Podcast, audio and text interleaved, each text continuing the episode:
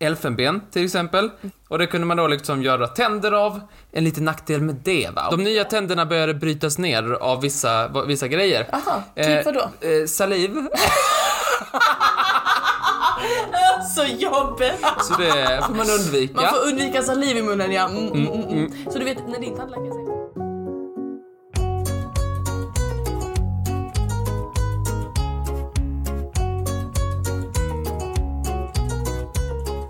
Hej och välkomna till Trivialist. Hej! Eh, en podcast där man lär sig saker som om man är på en fest och det är lite seg stämning och så tänker man åh jag önskar jag hade ett roligt småfakta att dra till med. Så kan man lyssna på den här podden så får man såna. Ja. Podden, den görs ju av dig Martin. Du är också, du är också medverkande. Molly? Just det, korrekt, korrekt. Molly är mitt namn. Jag är så himla glad, vet du varför? Nej. Det fullkomligt rasar in mail till Trivialist. Det gör det faktiskt. det gör faktiskt, vi har fått Jag får jättemycket mail. stänga av notiserna på mejlen för det bara ploppar hela Se tiden. där. Ehm, jag vill bara säga tusen tack till alla som skickat in ämnen till podden. Nu har vi så direkt att bli över till Ja. nästa säsong och säsongen efter det. För Martin, vi har inte berättat för lyssnarna om säsonger. och så. Ja, säsong, ja säsonger, det är lite töntigt. Kallar det säsonger kanske. Vad vill Men vi, det då? epoker. Wow. Wow! Okej, så snart så är den första Trivialist-epoken till ända. jag gillade det. Den tar ju slut eh, sist, alltså november ut kommer vi köra vanliga Trivialist-avsnitt. Yes. Och sen så är det ju julmånaden. Men eh, det är inte som att vi slutar existera bara för att det blir jul, Martin. Vi ska ha en liten eh, julkalender. Där vi bjuder på något litet, litet sött varje dag. Just det, lite smågodis varje dag kan man säga. Första december till 24 december så blir det en litet miniavsnittslucka avsnitt. Fantastiskt bra formulerat. Ja. och sen går vi på jullov. Och sen börjar nästa epok igen. I januari börjar nästa epok. Just precis. Men jag har inte frågat dig Martin, hur mår du? Jag har käkat Marabou med pepparkaka. Jag har käkat såna här små runda chokladbitar med pepparkaka. Jag har käkat julmust. Eh, Pepparkaka? nej, inte med pepparkaka. Men Coca-Cola med eh, liksom kanel. Eh, så jag känner matmässigt så är jag liksom i jul, julvärlden. Just det. Hur mår du? Jag mår ganska bra. Nej, jag mår jättebra. Jag, det känns lite sorgligt att eh, Trivialist-epoken snart är över, men Mm. eh, jag är sugen på att börja Men du julkalendern. vet, den gamla epoken, den måste dö. Så den nya kan resa sig ur askan som en fågel Fenix. Axskanja. Men sluta! Idag ska vi inte bara äta godis, vi ska också prata om godis. Mm. Du gillar godis? Jag är ett stort fan. Och, Och jag... min tandläkare är ett stort fan. Ja, det är han Så väl. mycket skäll jag har fått av min tandläkare. Ja. Har du också en sån Gordon Ramsay-tandläkare som bara skäller och skäller och Nej, skäller? men jag har ju- Vad vill du ha med? Jag behöver inte... Du får betalt. Du- Jag är en bra affär för dig. Det är inte som att om, om jag inte fanns, hade du inte haft något jobb. Snälla, behärska dig. Det tror jag han säger till dig också när han säger hur mycket godis du äter. Behärska dig. Jag har faktiskt en snäll tandläkare, men jag har hela tänder. Så att jag menar, det är kanske lite... Ja, det har inte jag. Nej, icke. Vi kommer komma och prata lite mer om det sen. Kommer du ihåg tidigare idag eh, när vi eh, stod i ditt kök och eh, lagade mat?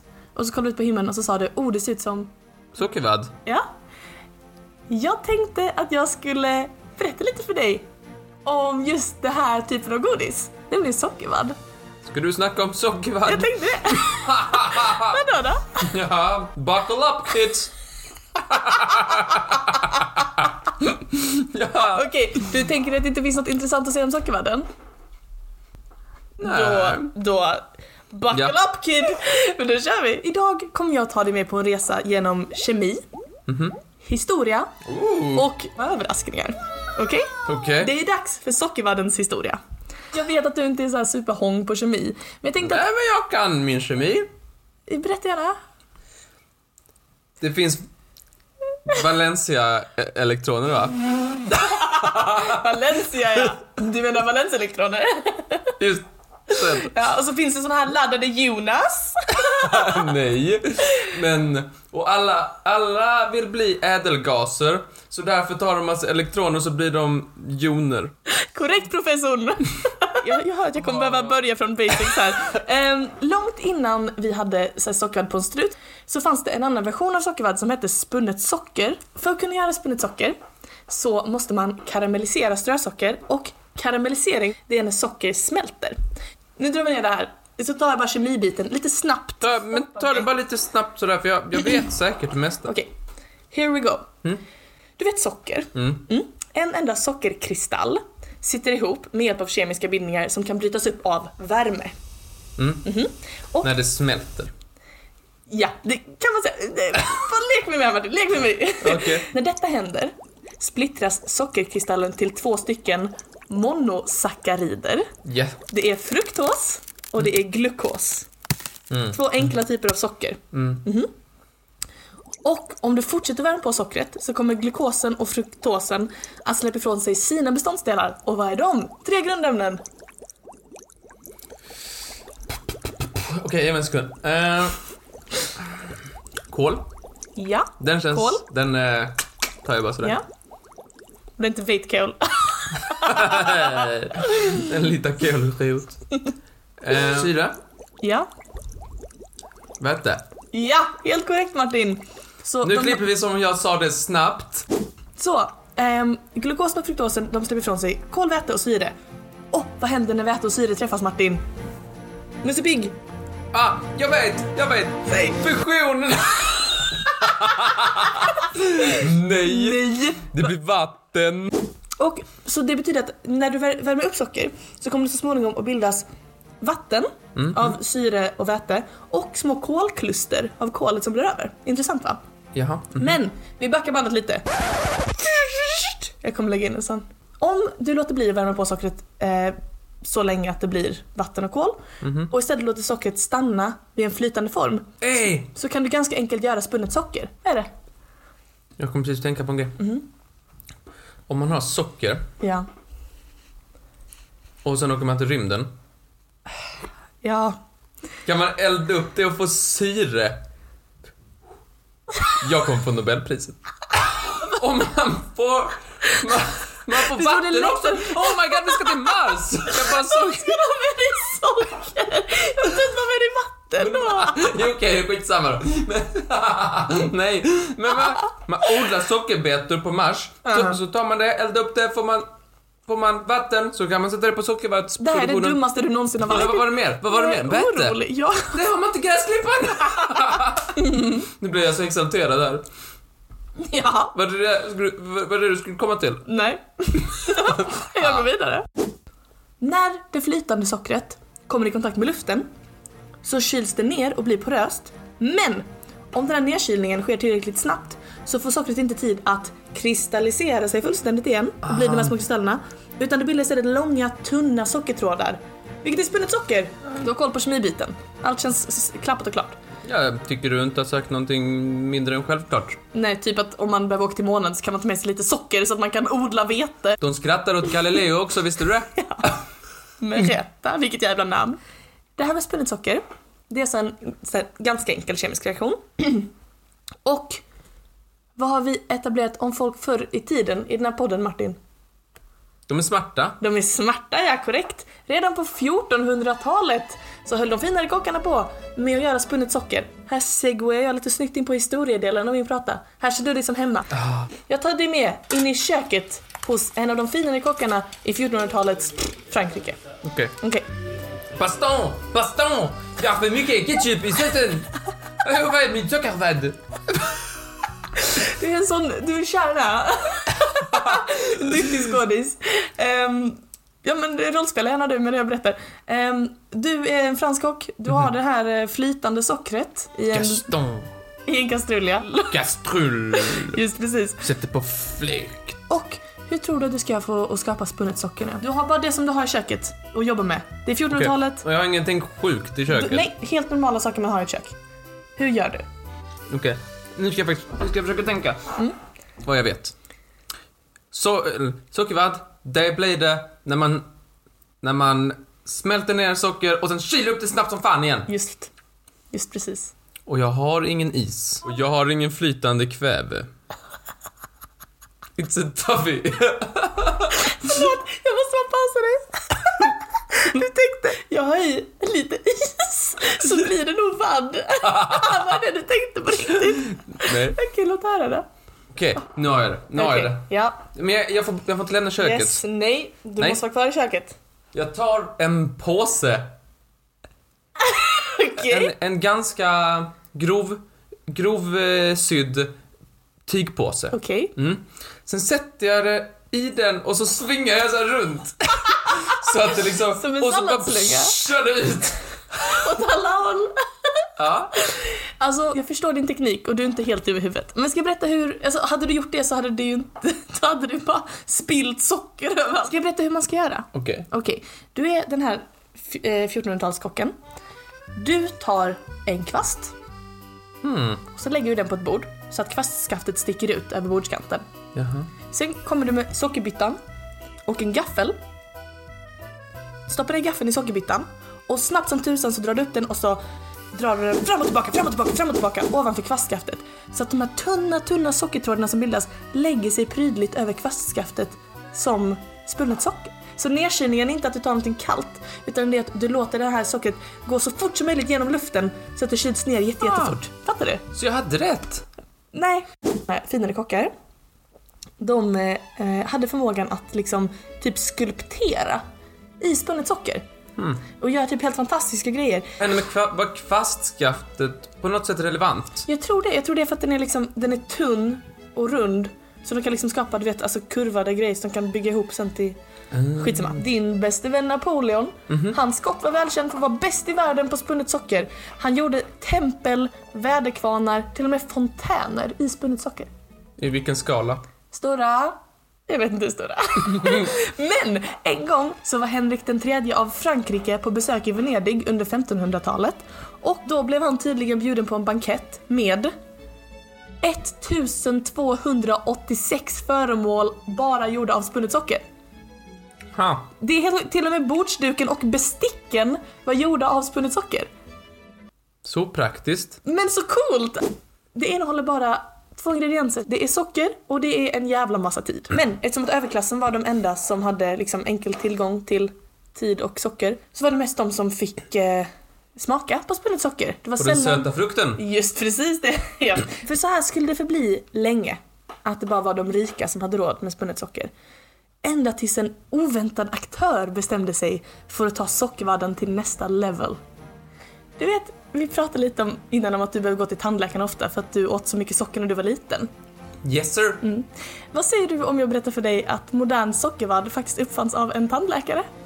Ha! Det är en ödets ironi. Nej, det är en jättebra affärsplan. Publicerade han typ så här en bild i tidningen när han stod liksom med sockervaddet och bara Här! Jättegott sockervadd. Sådär. Och sen nästa vecka så kom han ut med tidningen också och bara Har du ätit för mycket sockervadd? Och så har han mustasch på sig. Vi ska prata lite om tandläkaren William Morrison. Han var en väldigt brokig man. Brokig. Det eh, betyder han var mångfacetterad. Många strängar i sin sockervadd. Trots att han arbetade som tandläkare så var han väldigt intresserad av veckans ämne godis. Han älskade godis, han tyckte det var asfett. Eh, och eh, frågan är hur mycket han fattade att eh, det fanns en liten korrelation mellan eh, antal godisbitar i munnen och antal hål i munnen. Men det sjuka med William Morrison är inte att han var en tandläkare som älskade godis. Det är också lite så skoj. Men det, är så här, det sjuka är att han också var författare, advokat och politiker. Och jag har aldrig talat om honom. Men när, vilken tid snackar vi om? Eh, sent 1800-tal. Vad krävs för att vara tandläkare på 1800-talet? En hammare. En hammare och en tång. William Morrison slogs ihop med konfektören John C. Wharton och uppfann maskinspunnen sockervadd år 1897. Eh, De hade uppfunnit den här maskinen som vi använder oss av idag, som jag inte ska bli för lång, långrandig om. Men det, liksom- det går liksom till så att man häller ner socker i en skål som värms upp så att sockret övergår till den här flytande formen som du har koll på. Har jag helt koll på. När skålen sen roterar så tvingas det flytande sockret genom en rad ganska små hål. Precis som du tänkte med din säckväv där, fast inte dumt i huvudet utan på en bas. Så att man inte bara slänger det runt så här utan liksom på en roterande bas. Eh, och så snart som sockret kommer i kontakt med luften så kyls det ner och så blir det poröst och då stoppar man ner en sån här pinne i för att fånga upp det liksom. Och då har man sockervadd. Eh, de introducerade sin uppfinning för första gången år 1904 på en sån här, vad heter det, fair, typ en mässa.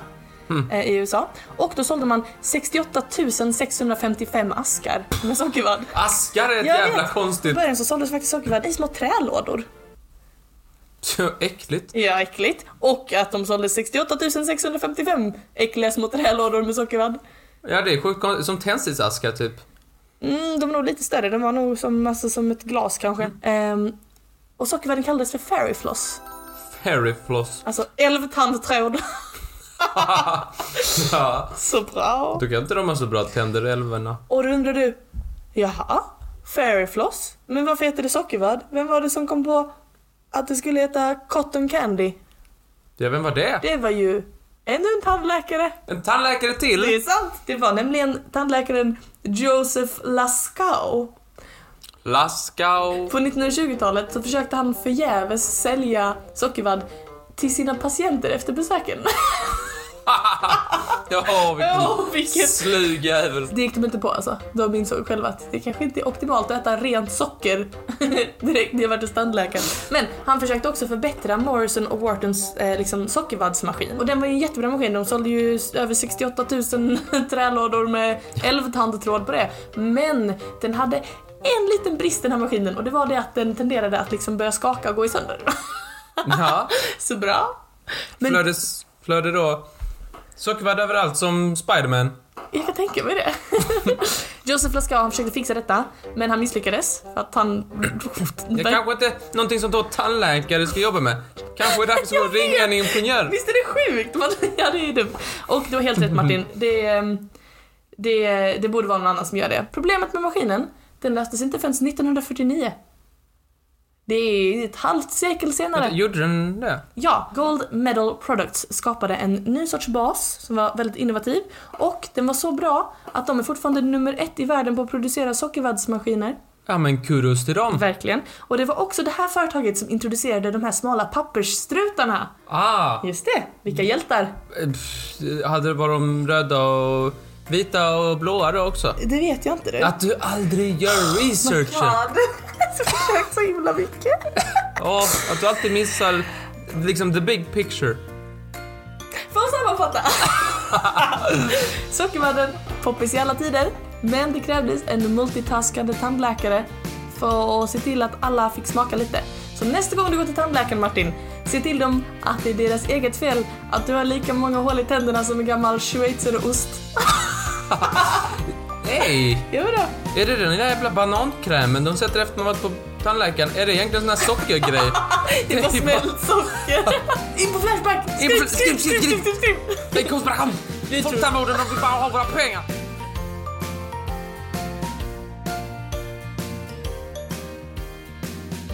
Är du spänd? Som en gitarrsträng Martin. Ja, vad bra för vi ska spela ett litet spel och du kommer förlora för det är dags för Kan Martin myten Molly edition?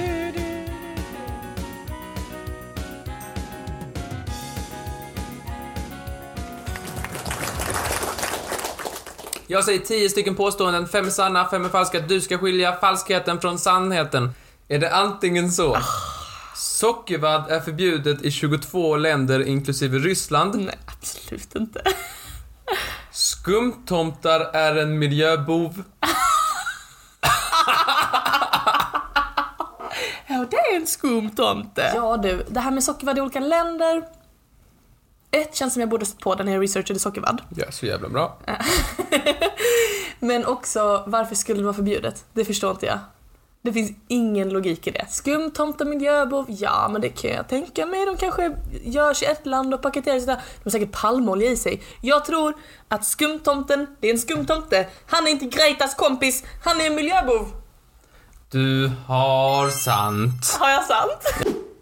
Världens största chokladkaka vägde 7 ton. Jaha. Eller världens tyngsta polkagris vägde 1,8 ton. Vänta va? What the fuck? 7 ton är bisarrt mycket. Det går ju inte.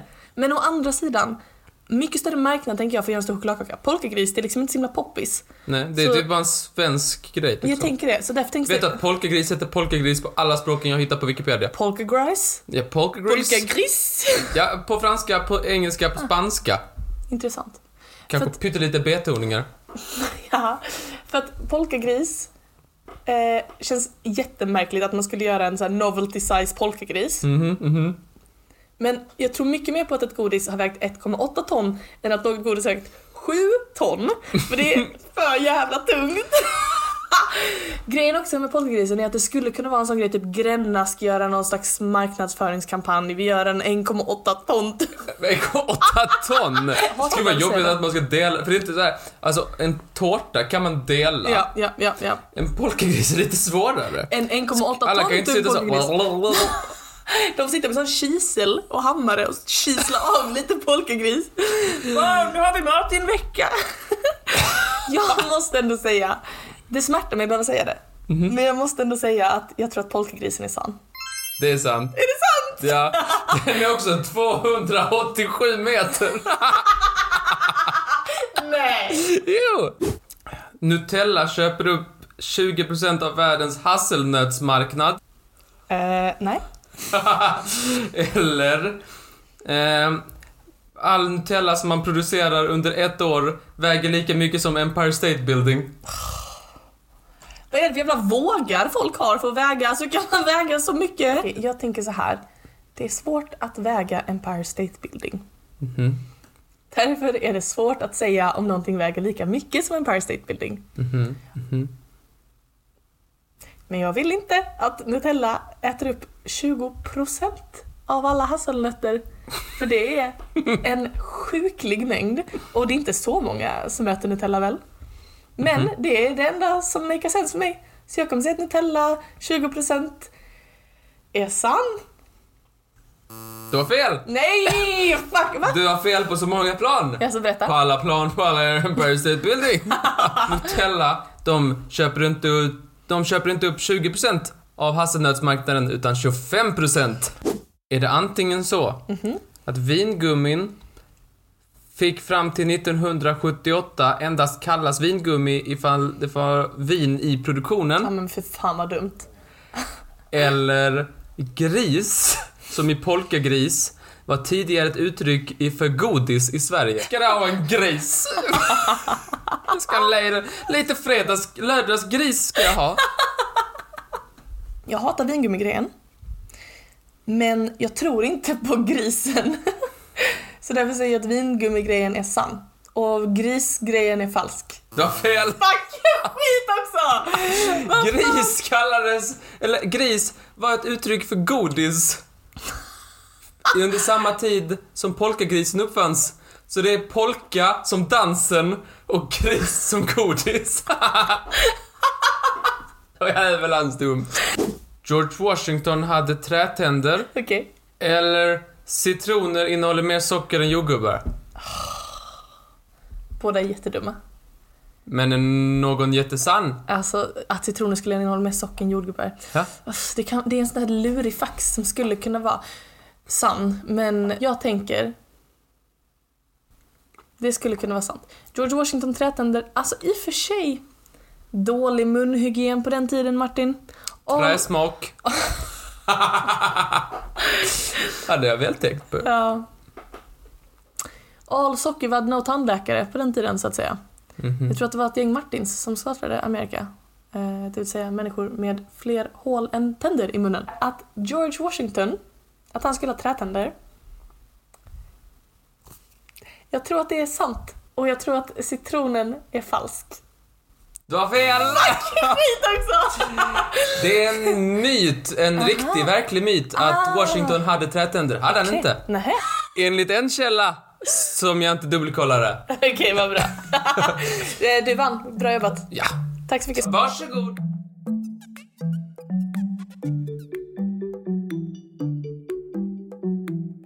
Vad är godiset? Är du redo? Vad är godiset? Ja. Är godiset? Du kommer få Fram veta. med! Du kommer veta. Okej. Eh, tack så hemskt mycket för leken Martin. Jag har fått lite feedback från trevliga lyssnare som säger Molly, det är så kul när du tar in psykologfakta i podden. Mhm. Och därför tänkte jag att det är dags för lite psykologisk kunskap. Så Martin, förbered dig. Vi ska in i lillhjärnan! Jag tänkte idag att jag skulle utsätta dig för ett litet experiment. Men det gör du ju jämt och ständigt. Det är sant. Den här gången ska du få dig ett litet psykologexperiment. Så Martin, sitt kvar där. Så kommer jag att ge dig... Här har du en liten bit choklad. Åh. Mm, då blir du glad när du ser den va? Ja, ja, ja, ja, du blir glad. Ah! Jag ska bara säga en sak till dig när du får den. Ja, Men du så du kan ge mig? Lyssna. Du kan antingen välja att äta den direkt, Mhm. Och då får du den.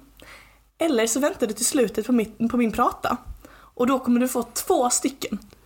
Men om du äter den innan jag har pratat färdigt, då får du inte den andra. Åh, det är sån där man fick när man var liten, som liten choklad. Ja, visst, med ett litet jag- slott på. Ja, det är som Marabou mjölkchoklad. Ja, det är ändå en på va? Ja, för det stirrar intensivt på den. Okej, så det är helt upp till dig Martin. Jag kommer inte bli sur oavsett hur du gör. Du får äta den nu, men då får du inte två. Eller så väntar du tills jag har pratat färdigt och då får du två stycken. Förstår du premissen? Mm. Mm, jättebra. I dagens Lillhjärna ska vi nämligen prata om självkontroll, Självdisciplinen. mm, kognitiva strategier och varför vissa av oss lyckas lite bättre i livet än andra. Så det hör ihop då att jag äter mycket choklad och lyckas i livet? Du ska få se. Vi ska prata om marshmallow-testet.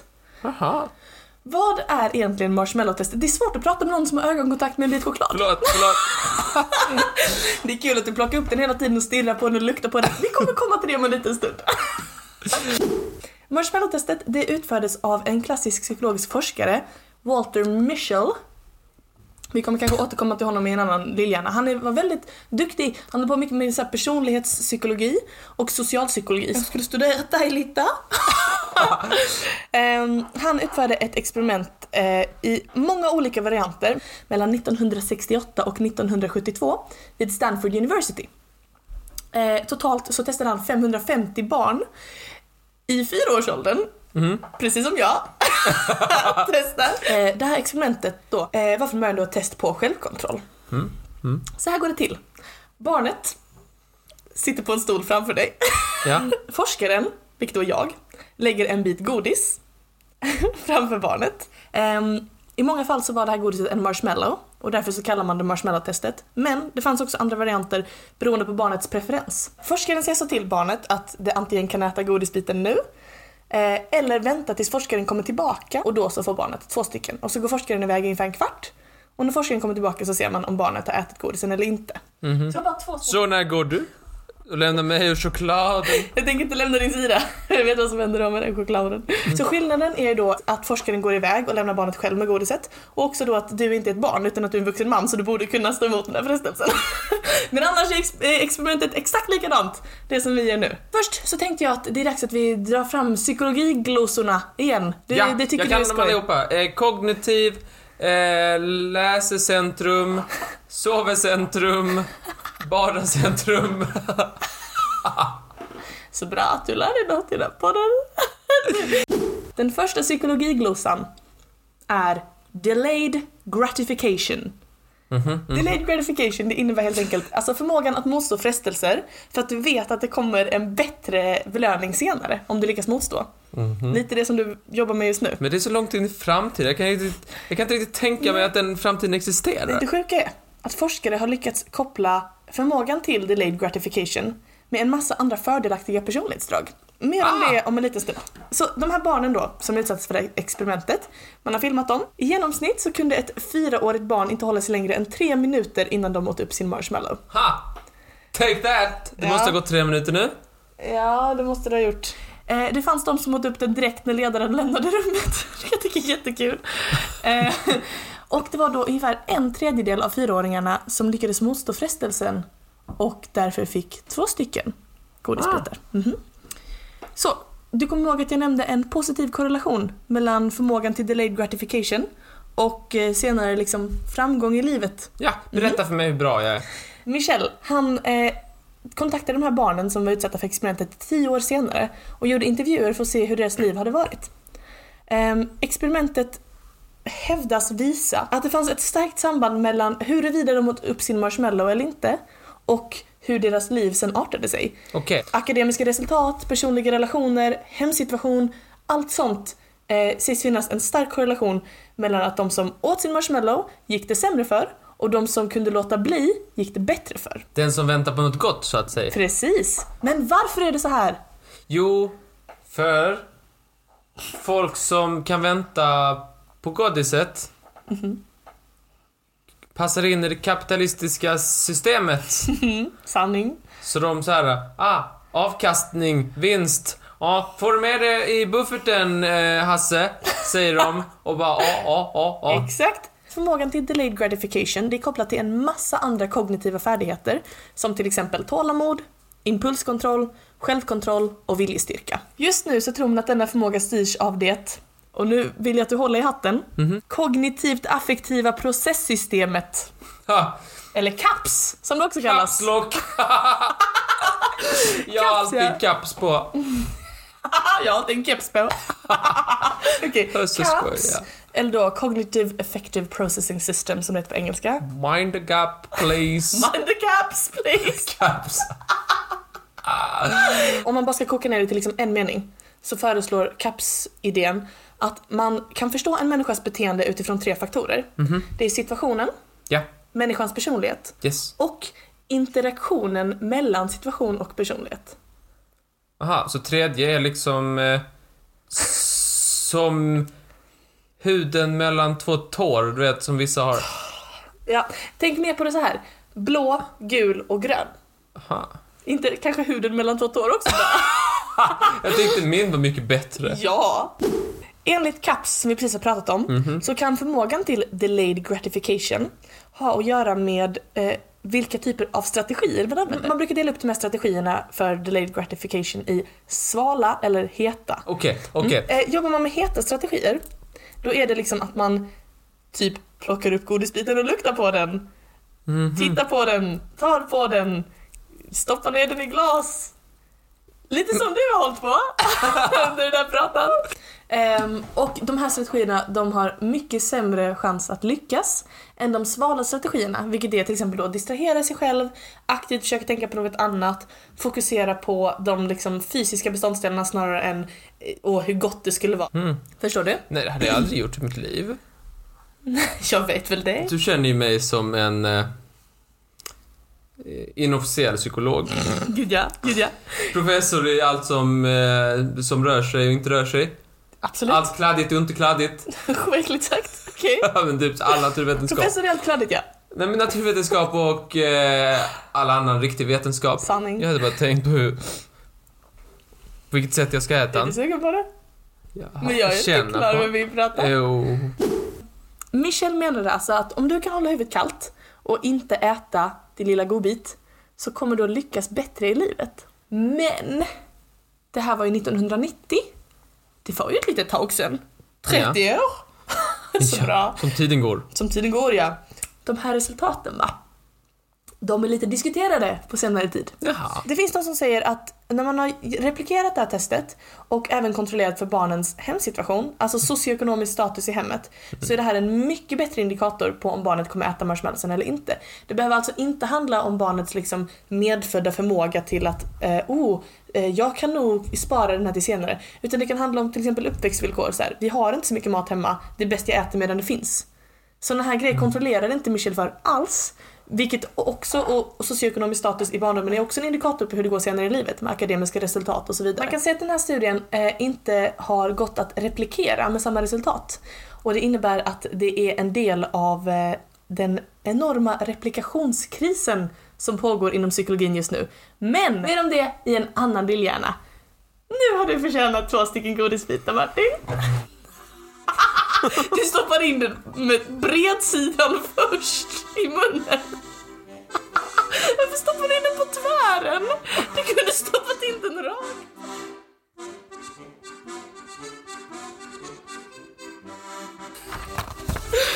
Varsågod. Jag har så torra armbågar. Jaha. Har du det? Nej. Jag är en ganska mjuk människa generellt, men mina armbågar liksom, de är som Saharaöknen. Mm, Ja, mina händer är de som är torrast mellan fingrarna för att det är, jag tar handsprit fem, sex gånger om dagen. Men jag doppar inte armbågarna i sprit. Eller gör jag? Ja, det är väl där de hamnar till sist. Har du några andra skavanker vi ska lyfta i skavank... Vad ska vi kalla det? Skavank... Skavankhörnan. Ja. Skavankhörnan, jaha. Har du någon skavank? Ehm, nej, det Har är mina fingrar. Och sen, ja men jag har ju det där i min nacke och rygg och allt möjligt. Nu är jag på, på gång här känner jag. Woho! Okej. Wo- wo, Martin. Wine guns Du har som fått- inte har vin, din domme fan. så gott, så gott. Jag märker att det var ett misstag att ge dig två bitar choklad. Jag borde bara gett dig en. Du som älskar det här poddämnet godis. Mm, fy fan vad jag älskar det. Shit vad du är uppe i varv. Vet du att en central del av godiset består av socker? Nej. Jo, Dra sant. mig baklänges på en liten åsna. Och socker, det har ju varit... Eh, det, är inte, det är inte socker jag ska snacka om, men jag börjar därifrån så jag jobbar mig inåt. Europa kan man säga det kom till så här, tusentalet någon gång sådär. Eh, ganska liksom, det riger det kan. Ja. Det riger det kan få håll i tänderna. Som sagt, det var så Just ungefär det, det gick. just det. Och det är därför Joakim von Anka inte har några tänder. Fun fact. Nej, det var en anka. Du är så jävla dum. Eh, men i och med Amerika så kunde man börja liksom fixa mycket mer socker där och mycket billigare och liksom så här svinbra. Så mycket godis men lite tandläkare kan man säga. Aha, aha. Ett dåligt recept för den som vill behålla sina tänder. Ja, och vad ska man göra då? Ja, då får man bli av med sina tänder. Okej. Vet du vad det känns som Martin? Ja. Det känns som att du har tagit mig i handen och gått ner för en liten stig. Där det står godis på en stor skylt. Och sen, sömlöst, så viker du in på en liten snårig stig in i skogen, bort från huvudvägen. Mm, och då... Jag fick näsblod. Nej! Det ska du inte ha. Jag sitter väl här och dör då. Nej men sluta. Paus. Paus! Bryt! Oh, jag har en ny grej till skavank. Skavankörnan. Ja, vad Okej. var jag då? Okej, så jag ser någonting skymta genom skogen och jag är väldigt orolig att det som jag skymtar mellan träden i skogen, att det är en stor skylt där det står löständer. Men jag hoppas Ah. verkligen inte det. Så jäkla dåligt gissat. Alltså, vi går gärna vidare. Jag tänkte jag skulle prata om historien om tandprotesen. Varför tappar man tänderna då? Jo, det var på grund av godis och andra grejer, typ att man hade, använde bly som en medicin och sådär. Vadå i form av en stor blyhammare som man slår ut tänderna med? Då tappar man en och annan. Ja, det hade jag inte betalat skatt för. du, du. Får jag bara ta ett av många exempel som kommer. Washington. Ja. Han, han hade en hel del tänder som trillade ut. När han var 57 och bl- blev president Ja. så hade han en tand. Var det framtanden? Jag vet inte vilken. Kul om det var framtanden och han log så, som en liten bebis med en tand. Okej, Därav ryktet att han hade trätänder. men det hade han alltså inte. Nej, han hade tänder av någonting som var mycket vanligare för tiden. Och får jag gissa? Ja, det är det fel. elfenben? Eh, var en del av det, var en del av det. Om vi ska börja från historiens början. Absolut, vad så skoj det ska finns, bli. Det finns många olika material och olika sätt att få nya tänder. Kanske det, om vi börjar med Elisabeth den första. Elisabeth Stjärna. Hon, eh, ja, hon beskrivs år 1602 att hon hon är är glad och sådär, men hon visar tecken på förfall. Eh, detta var då någon, någon slags präst som sa detta. Eh, och det berodde mycket på grund av att hon hade tappat väldigt många av sina tänder. Och eh, här hade man ändå inte hittat på någon sån här jättebra tandprotesgrej. Så, när man behövde, när hon behövde visa upp sig inför folk eller viktiga människor eller typ så här till vardags, satte de upp hennes kinder med trasor. Va? Ja, Alltså längs med tandraden nej, liksom mer munnen för att det liksom, du vet, om tänderna försvinner så liksom, sjunker kinderna in liksom. ja precis. Och då behövde man någonting att sätta i där. En av de mäktigaste människorna för den här tiden, Ja. drottningen av det engelska imperiet. Ja. Tras, trasor i munnen. Men det var inte sådär uh, fresh. Tycker du inte? Nej, det här med icke. trasor i munnen upp inte att man har ruttnade fint. tänder. Och det var inte så bra när man skulle äta och sådär. Eh, och, men det... Det är dåligt att äta med trasor. Ja. Nej, men, det- Man lär sig något nytt varje dag i den här podden. Men detta var inte något nytt problem, utan ända sedan antiken så hade man velat liksom eh, fixa olika typer av nya tänder när de gamla trillade ut, så att säga. Man har hittat till exempel gravar, när man har försökt på olika sätt, till exempel med snöre. Att ta ut tänder? Nej, men att sätta fast nya med snöre. Alltså sy, sy på dem, sy på dem, sy på dem i tandköttet. Nej, alltså mer att man satte fast dem i de tänderna som redan fanns kvar.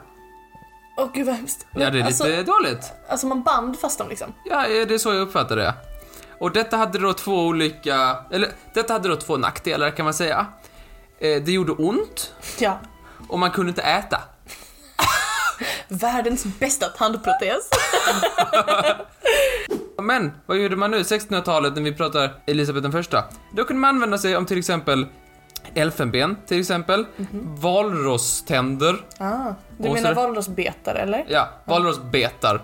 Eh, och det kunde man då liksom göra tänder av. En liten nackdel med det va, om man väl fick det att sitta på, vilket var svårt i sig, Ja. så fanns det... Man fick undvika ett par saker, för annars så började de brytas ner. Man fick alltså De nya tänderna började brytas ner av vissa, vissa grejer. Aha, typ Eh, vadå? Eh, saliv.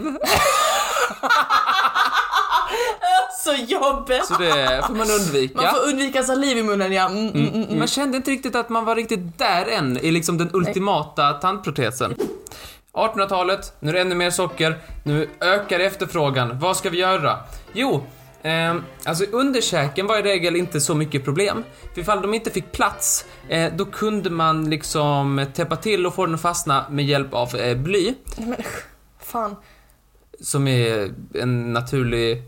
Det är ett grundämne, Det så att det är inte- naturligt och ofarligt. Nej, men... Det är uranium också, vad fan. I överkäken var det lite mer komplicerat när man skulle sätta fast tänder. Man löste det på så sätt att man, eh, man fick hänga fast tänderna i eh, krokar, Man skruvade in en krok i tandköttet som jag förstår det. och sen fick man hänga en tand därifrån. Ja. Oh, Lite som örhängen stod det i en artikel jag läste. Och då var det någon tandläkare som sa äh, pff, tsch, fan fan kast system detta är. Jag har en idé. Jag sätter fast de nya tänderna på stålfjädrar. De liksom satt fast stålfjädrar. Oklart exakt hur. Men man kan ju föreställa sig själv när man hör nackdelarna. Eh, nackdel 1, man var tvungen att konstant använda muskelkraft för att hålla munnen stängd. Nackdel 2, de hade en, tänderna hade en tendens att röra sig i sidled. Men så ska ju inte tänder röra sig. Eh, nackdel 3, man kan inte äta. Jag vet inte Martin, det, det är något med magkänslan men det känns som att den här lösningen den är inte heller optimal. Nej, han hade mycket kritik men lösningen den var väl så illa. Men han, eh, han lät sig inte stoppas för han skrev i sina annonser att den fyller alla funktioner som äkta tänder gör. Där har han ju fel i sak. För att med äkta tänder så kan man ju då äta. Ja. Och också hålla munnen stängd. eller Stänga käften, stänga käften. Porslin det var ett nytt material, men det var fortfarande liksom den här krokar och öglor tekniken man använde för att få fast dem. Åh, så äckligt. Tänderna, de, de såg lite annorlunda ut. De var liksom runda fram till och platta bakom. Och därför så kallades de för böntänder. Varför Martin, varför? Varför var de runda fram till och platta bakom? Det make ju ingen sens. Det var ju dumt. Det var jättedumt. Men då kom man på ytterligare ett material. Gummi. Gummitänder ja. Gummitänderna. Kallades det för tuggummi? Nej, jag kanske borde. Eh, perfekt material tyckte man. Och billigt också. Och väldigt, for, väldigt formbart var det också. Och en som jobbade på en gummifabrik år 1864, ja det var ju Josia Bacon. Åh, Juicy liksom bacon. Juicy bacon. Josia Bacon. Juicia. Alltså, Min inte. favorit. Det måste Mm. du utan J-O-S-I-A-H. Josia. Det är Josiah. Är det? Namnet Josiah på engelska. Aldrig hört det i mitt liv. Josia. Men jag kan väl heta så. Josia. Kan vi släppa hans namn? Vem då? Det är inget kul med Vem- Josia vem- Bacon. Nej. Framförallt är det ett namn. Det är ett namn. Absolut, det är ett namn. Det är ett namn Martin. 1864 så jobbade Josia Bacon på en gummifabrik. Okej. Josia bacon ja. Ja. Det är inget kul med det namnet. Josia Bacon missbrukade det här patentet. Han, han fräste mot folk. Icke. Nej. Han gick till domstol. Josia Bacon ställde alla andra som gjorde någonting med gummi och tänder och sådär inför domstol. Jaså? Vad hemskt. Så de typ fälldes och blev ruinerade och sådär. Jättedålig. Och folk... Det var en person, Samuel eh, Kalfant. Han hade blivit stämd två gånger. Tredje gången Kalfant eh, blev ställd inför domstol eh, och blev fälld så blev Kalfant sur på Josia Bacon. Och eh, Kalfant Han blev sur på Josia Bacon. så pass sur att han hyrde en torped, en bulvan. fota koll på Josia Bacon. Ja, han var trött. Kalfant var sur på Josia Bacon. Så därför... Så, därför... Så därför... Så hyrde han in en torped. Vad hemskt. Och dagen efter som den här domen hade fallit mot Kalfant så kom den här torpeden och mördade Josia Bacon. Vad Han fick hemskt. en kula i magen. Det är jättehemskt. Det är inte kul. Så det, där slutade livet för Josia Bacon. Ett tragiskt livsöde. Man, exper- man experimenterar också lite kort med andra material. Ja. Det här kanske du fattar varför man använder lite kort bomullskrut.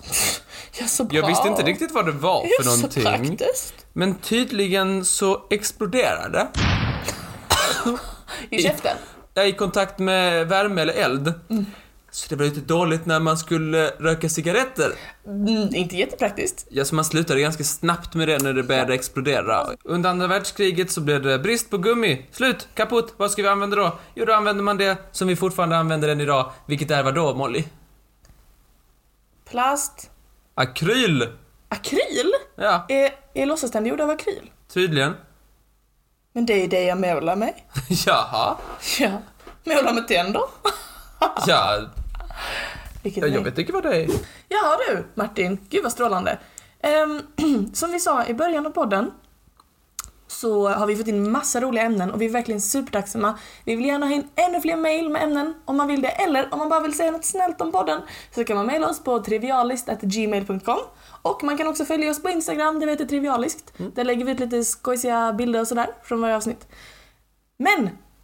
Martin, nästa vecka är ju sista avsnittet för den här epoken av Trivialist. Exakt, och därefter så blir det julkalender. Yay! Första till 24 december. En liten trivialist smågodis varje dag. Ja, Gud vad kul det ska bli. yes. Det ser fram emot. Men vi måste ju dra det absolut sista ämnet för den här epoken. Det sista Martin och Molly- Molly-ämnet innan eh, lyssnarna tar vid. Den sista giffelpåsen. Då är giffelpåsen framme för... Bokstavligt eh, talat bottenskrapet. Det är det verkligen. Sista gången för den här epoken. Ja. Vi ses igen eh, 2020 helt enkelt, giffelpåsen. Och Martin har en lapp och på den lappen står det... Rymden! Rymden! Gud vad kul! Ja. Sista avsnittet för den här epoken. Då ger vi oss ut bland stjärnorna. Mot oändligheten och vidare. Just det. Vad kul det ska bli. Då ses vi nästa vecka. Det gör vi. Ha det bra så länge. Ha det fett! Ha det bra. Hej då! Det är näst sista gången vi vinkar ja till lyssnarna. Om Nej. de bara kunde se oss. Är det dumt? Att de inte kan det? Det var ju din idé att du skulle vinka från första början. Du tycker alltid vi ska peka finger.